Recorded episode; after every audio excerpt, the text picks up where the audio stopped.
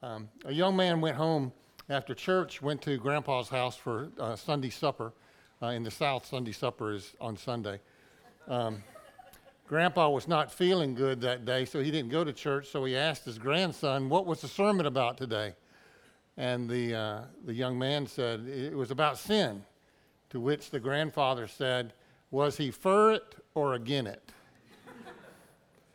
well, today you saw the simple title of, of the sermon is sin is something I know quite a bit about. Sin is a pesky word. Um, it's sort of left out of our vocabularies except at church. Have you noticed? Uh, we don't talk about it much. I mean, I don't call my adult children very often and say, you know, Margaret, Oliver, you sinned today. Um, we just don't talk about it much at all. Imagine if you were at work and you've got a report in late, or uh, you messed up a deal, and the owner would come to you and say, You sinned against the company today. Uh, it's just not in our vocabulary, usually outside of, um, of church. Could you imagine being pulled over for speeding and the policeman said, uh, Did you know you were sinning by speeding? Or you might get a letter from the IRS and they'd have a lot of words in there you might not understand, but they would, probably would not have that word in there. I mean, sin, the word, makes us, makes me think about God. Um, sin makes me think of judgment. Sin would mean that there's some giant moral uh, law or absolute out there, and I'm accountable, and if I've broken that law or those rules, then I'm in big trouble. That, that's what sin reminds me of. Um, if there's such a thing as a sin, it means that I might be punished for it. Right? Um, here's the definition of sin just to get us started today from the dictionary. And it goes like this Sin is a transgression, and here it is, of divine law. In the uh, Westminster Shorter Catechism, question number 14, uh, anybody want to quote that for me? Uh, what is sin? Sin is any want of conformity unto or transgression of the law of God, which means that if you, it's a sin, any want of conformity means you've not done what you were supposed to do. You just left it undone. Or transgression of, that means you knew what it was and then you decided to do the opposite. So that's what sin is according to one of our standards. So this is the tricky part. And I want you to stay with me through this sermon because I think it'll have a lot to say to you. But sin means that you and I did it on purpose. We don't like that, do we? Sin means it was willful. That I planned to sin, I did it. It means that I knew it was wrong when I did it, and that, and that doesn't make me feel good about myself. I kind of want to have a compartment in my mind. Yes, I know I sin, but there's very few things that fall into that category. I am a sinner, you know, as, as a believers, we'll say, yeah, I'm a sinner, but I can't remember the last one. Um, do you remember the last time you used the word sin in your home? So we don't use the word. In fact, a lot of times we, we substitute with another word. I don't sin, I make mistakes. Um, a mistake, and you got to love this in, from the dictionary, is an error in action, calculation, opinion, or judgment. And check this out caused by poor reasoning. Well, I just wasn't thinking straight, which means I was just careless. Um, or I didn't see that. I didn't understand that. So I had insufficient knowledge. Um, see, it's a lot better word with, so if you catch me I can just simply say, oh, my fault, my mistake, right? In an argument with your spouse, you might say something like, okay, okay, so I made a mistake. Is that the end of the world? Try that one, it doesn't work. Or, okay, I made a mistake. Nobody's perfect. I'm simply made a mistake. And the assumption is that you can't be too mad at me because it was simply a mistake. Everybody makes mistakes. I wasn't pl- paying close enough attention. I took my eye off the ball for a minute. Okay, I didn't know everything I needed to know. Can you just give me a break? Nobody's perfect. I made a mistake. We like that word better mistake. But there's a di- big difference between a mistake and a sin. If we leave out the living God part, and if it was just among humans, mistake would fly. It would be okay. We just simply say, you know, humans make mistakes.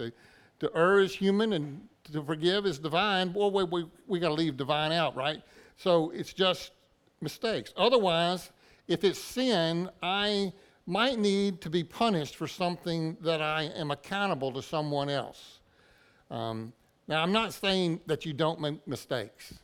We all forget sometimes, uh, more me more now than I used to, but where I put my keys, or sometimes I transpose letters or numbers, or um, you know, everybody makes mistake on a math test. You might make mistake, and you'll get a lower grade.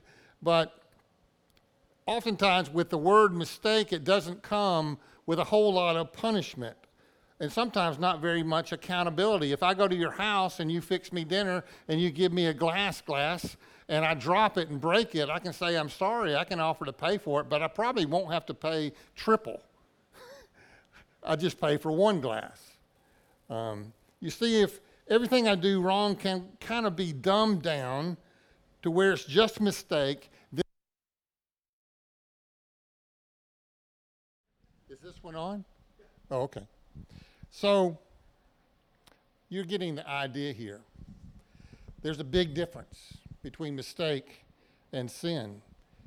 Sin is just on a whole different level. You see, if everything I can I do wrong can be dumbed down to mistake, that means I'm a mistaker, which means I do not sin. And if I do not sin and simply make mistakes, I do not need a savior. I don't need to have any repentance. I can just be say made a simple mistake. And if I'm a mistaker, what I need to do, I need to do, is to say I'm sorry. I need to um, break some nasty little habits. I need to be more consistent. I need to try harder. But if you're a sinner, there's something, something fundamentally in us that's broken. If I'm a sinner, then simply trying harder will not make it. Trying harder is not going to help me. If I'm a sinner, I will need a Savior. I don't want to have sin. That makes me a sinner. That means I need a Savior. I'd rather just make mistakes, which makes me a mistaker. The problem is, if you are honest with yourself, we know deep down that when we sin as opposed to make a mistake, it was intentional. If you're a fan of Lord of the Rings, when Gimli fell off the horse and he yells, it was intentional. It actually wasn't intentional, but when we sin, it is intentional. You did it on purpose. You knew when you were doing it, it was wrong. It was not unintentional. It was not bad calculation. It was not poor reasoning. It wasn't being careless. It wasn't having insufficient knowledge. It wasn't forgetting where you put your keys. You knew exactly what you were doing. It wasn't a mistake. And what's deeper than that, when you sin, guilt comes with it. When you make a mistake, I don't feel any guilt. You see, sin is on a whole different level. Now, Jesus comes along in his ministry he taught very, two very opposing truths that go against our culture every day. He said this I am going to push the bar up higher than you think it will ever be. He says, Oh, no, no, no. It's worse than you thought. You thought you were kind of bad. Jesus says, No, you're really bad. You thought you were good, but you're not good. You thought you were righteous, but you're not a righteous person. It was a message that was extraordinarily condemning that nobody is good enough to be in God's good favor. Isn't that? Hey, I don't know why I came to church today if I have to hear this. But it is good news because then he, the other opposing things he says is, oh, and by the way, God loves you. Yes, God loves you. He loves you just the way you're, you are. God loves you. People are thinking, wait a minute, which is it? Either I'm terrible and God loves me, and Jesus says, it's both. You're terrible and God loves you. You're worse than you thought you were, and God's love is greater than you think it is. Or people in that day, they wanted to be known as mistakers, just like today in this day. But Jesus wanted them to feel bad about their sin so they would look to a Savior. And the people that knew in their gut they were sinners, when they heard Jesus say those sort of things, they responded with, Yes, I recognize I am a sinner, and you're giving me good news because now there is hope. I'm not going to try to be better. I'm not going to promise harder. I'm not going to turn over a leaf. I'm not going to think happier thoughts. I'm not going to commit more. I'm not going to, I can't discipline myself enough not to be a sinner. I don't just make mistakes. There's hope for me, and it's not going to be through my efforts. I cannot be better through my efforts. I need a Savior. Now, in Matthew chapter 5, Jesus says this Don't think that I've come to abolish the law or the prophets. He's basically talking about the whole Old Testament. In any law you want to pick from the Old Testament, he's saying, I am not going to make them easier. I did not come to do that. He says, I came, I didn't come to start something new where the laws are abolished. Now he said, I've come to fulfill every law. Verse 19, he says, Anyone who breaks one of the least of these commandments, he's talking about the whole Old Testament, and teaches others to do the same will be called the least in the kingdom of heaven. In other words, let's make this clear. He says, I'm not lowering the standard, I am raising the standard. Verse 21 in, in chapter 5, he says, You've heard it said to the people long ago when he refers to the Old Testament, do not murder. You've heard that before, right?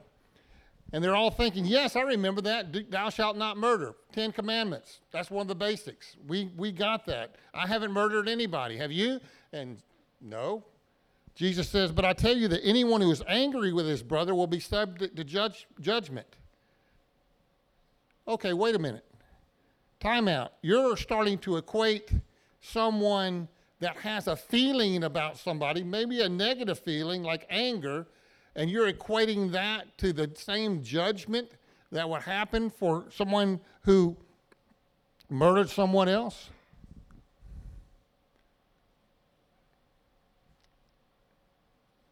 What is that trigger in you? Oh, yeah, Jesus says, you'll be, ang- you'll be judged for your anger. But I didn't do anything. I just felt something. I just thought about something. I just imagined something. And Jesus says, Oh, yeah, the bar is higher, higher than you thought.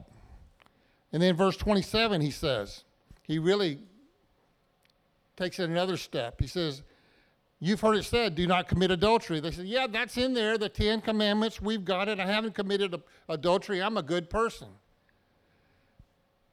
But in verse 28, he says, But I tell you, anyone who looks at a woman lustfully has already committed adultery with her in his heart the hearers might say something like this Okay, that's it. We're leaving.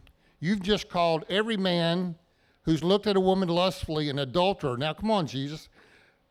I get that thou shalt not commit adultery, but are you kidding? Do you realize, Jesus, that you have put under judgment every man that's ever lived?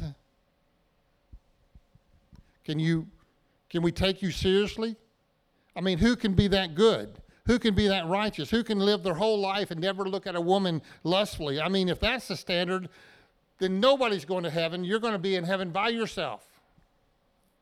Down further in verse 43, he says, I'm not finished. You have heard it said, Love your neighbor and hate your enemies. And I tell you to love your enemies and pray for those who persecute you. To the response, some people might say, Well, Jesus, I don't pray for my neighbors. In fact, I don't pray much at all. Um, I don't pray for my enemies or, or people who persecute me, if that's the standard. So you're telling me I'm a murderer if I've been angry. I'm an adulterer if I have lustful thoughts. And basically, because I don't love my enemies, there's no way to be righteous. Good grief. There's nobody righteous but God. And Jesus smiles and said, I know, that's the point. That's the point. Some of you came to this sermon thinking that you were just mistakers and maybe needed to get better. You may say, oh, wait, wait a second, Ken, I think you went to the wrong church today. Everybody in this church are all Christians, and we've all got it together. We know what sin is.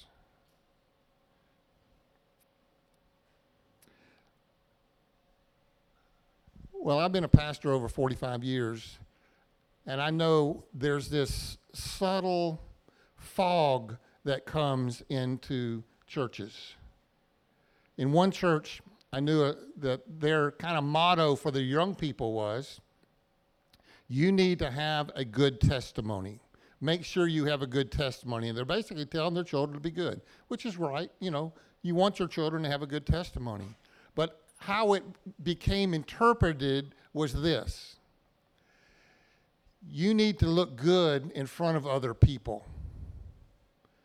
And, and basically, don't tell me if you've messed up, which caused the young people in that church, when they messed up, they could not go to their youth pastor and say, I messed up because then I broke the rule of the church. I didn't have a good testimony. So, what would happen is the young people would eventually just slide on out and not be involved with the church anymore because in their mind they did not fulfill the one thing they kept the church kept saying is I needed to keep a good testimony. So it left out anything about repentance. They didn't talk about repentance, they just talked about being good. Do you see the difference there? What should be happening in a church, there ought to be freedom within the body of Christ to be able to say, I didn't make a mistake, I sinned, and I need to confess. I need to repent. In fact, if I understand the Bible right, repentance ought to be a regular part of our life, right? Because how often do we sin? Pretty often. If we sin pretty often, we ought to repent pretty often, which means we shouldn't be that shocked if somebody as good as Hudson sins. We can't go, oh no, man, he's been to seminary. He's a chaplain. If he sins, I have no hope. No, it ought to be he sins and he repents, and I sin and I repent, and guess what? God is good. He's a great Savior. He's a forgiver of our sins. So Jesus had two messages you're a sinner and you're in trouble. God loves sinners, and so he sent a Savior on their behalf. You're hopelessly, hopelessly lost. God loves you, and he sent Jesus to find you. Until you embrace the fact that you're a sinner, you're not going to embrace the fact that you need a Savior. That applies to an unbeliever and to a believer. Along with, you know, as long as you think you're a mistaker, you're just going to keep trying harder. And sadly, so many believers feel like they need to just try harder or fake it and make people think they're doing really well. I um, I have loved uh, being part of small groups and, and leading small groups and training people to lead small groups. And guess what? Small groups can be great, but they, they're not good at first because everybody's feeling everybody out. Am I going to really be received? I was in a small group one time, and my next door neighbor, uh, one of my favorite guys from Louisiana, I had the privilege of leading to Christ, but he, um, in a small group, we weren't there 10 minutes and he's saying how much he messed up. He became really honest. And all of a sudden, you could almost hear it. Everybody in the small group went, he wasn't ostracized, he was even more accepted. And everybody else kind of felt like, okay, this small group, we can actually tell the truth. I went to a small group one time, and we started, and somebody said, What's, what's uh, a good and bad thing happened today? And I, I said, Well, the bad was Lynn and I had an argument on the way here. And it, we only live five minutes away. well, uh, true story. And all of a sudden, people went, and I wasn't leading the small group. I was thankful because my friend from Louisiana was leading the small group. And that didn't shock him. He said, Who else had an argument with their wife this week? You know, and everybody say, raise their hand. And all of a sudden, we could be real. And we could talk about things that really apply to us. For all have sinned and fallen short of the glory of God. And you would expect the next verse to say, and boy, is God man, and he's going to make you pay, and he's going to come after you, and there are some lightning bolts in your future. Instead, the verse goes on, for all have sinned and fallen short of the glory of God, and are justified, what's the next word? Freely. But don't I owe you since I sinned? Don't I owe? Um, and God says, Yes, that's been paid. You do owe me but that's been paid. But what can I do to make it up to you? What can I do? Do I have to be the perfect Christian? Do I have to do this? Do I have to do this to, to receive your acceptance? And God says, You don't have to do anything. The good news is you owed me so much that someone else had to pay the price. And Jesus did that. And now you're a part of the family. While we were mistakers, we tried to figure it out. We tried to think that if we could just balance the scales and do a little more good than bad. I hear that all the time that I am more good than I am bad, so I'm acceptable. And the Bible says, no, if you've done one thing wrong, you're a sinner and you deserve eternal punishment. That's the truth.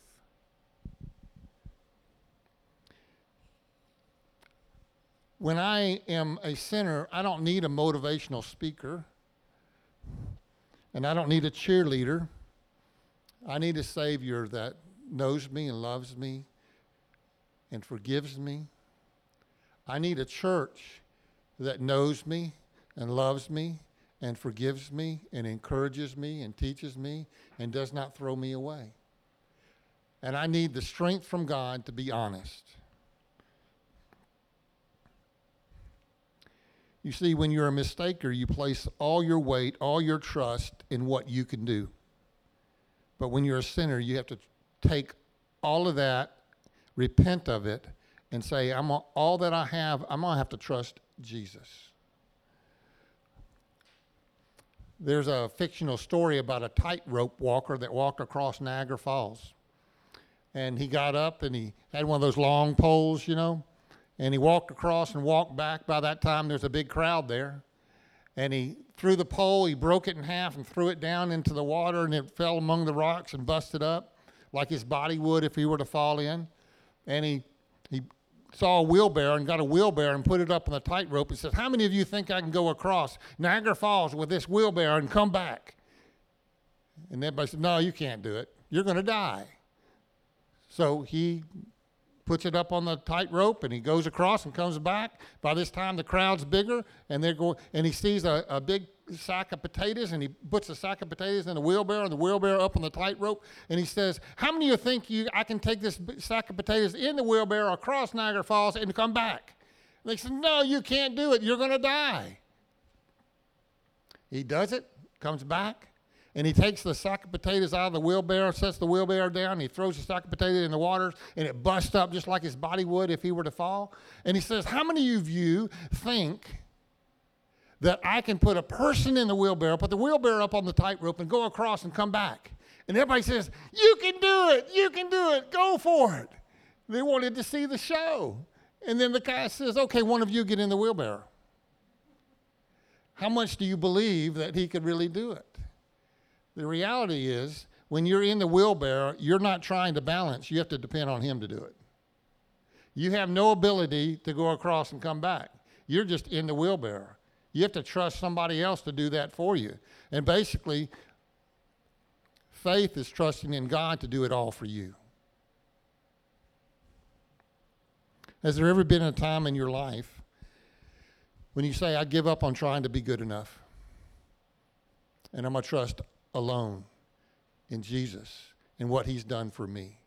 And I'm going to ask him to be my Savior and make me one of his children. Have you done that? Have you said, I believe, Jesus, what you did for me on the cross, and I trust you alone for my salvation? I'm transferring all my trust from what I can do to what Christ has done on my behalf. If you have not done that, I would like to lead you in a prayer. Let's pray together. Heavenly Father, I recognize that no, I'm not just a mistaker, I'm a sinner.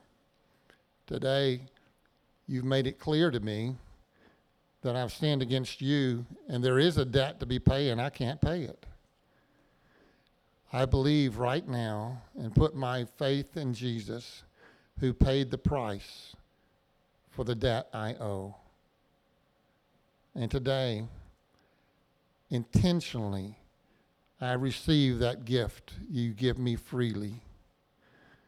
I'm transferring my trust from my ability to the complete finished work of Jesus on the cross. Amen. And if you've prayed that prayer, I want you to find somebody today before 2 o'clock to talk to and tell them what you've done. And ask, pick somebody that you know loves Jesus and will be able to help you. There's a lot of people in this church that can do that. And believer, you say, hey, I've already trusted Christ, I'm glad that you shared the gospel today. Well, the gospel is for you too. The truth is, you're still a sinner. I love the theological truth that, you know, a lot of times people say, well, I've, I mentioned before that people say, I, I, um, I'm saved from my sin. And guess what? That's not necessarily true. I'm saved from the penalty of my sin, but I keep sinning, don't you? I still sin. I'm not, I'm not completely delivered from my sin yet. I will be one day, but not yet. But my salvation is I was delivered from the, the wrath of God. That's what I'm saved from is the wrath of God. And since you've been saved from the wrath of God, if you're a believer, rejoice. There's forgiveness available for you. If you have been stewing about your sin and something's eating you up, it's better to go ahead and repent now than keep going through that process. Let me pray for you. Father, would you work in us who have already trusted you? And would you help us just be honest with you and repent of our ongoing sin and help us to name it clearly and acknowledge it and let you know that we did it on purpose. And Father, help us to truly not just be sorrowful but help us to truly repent and try to put things in our life so that we can go the opposite direction. And we pray this in Jesus' name. Amen.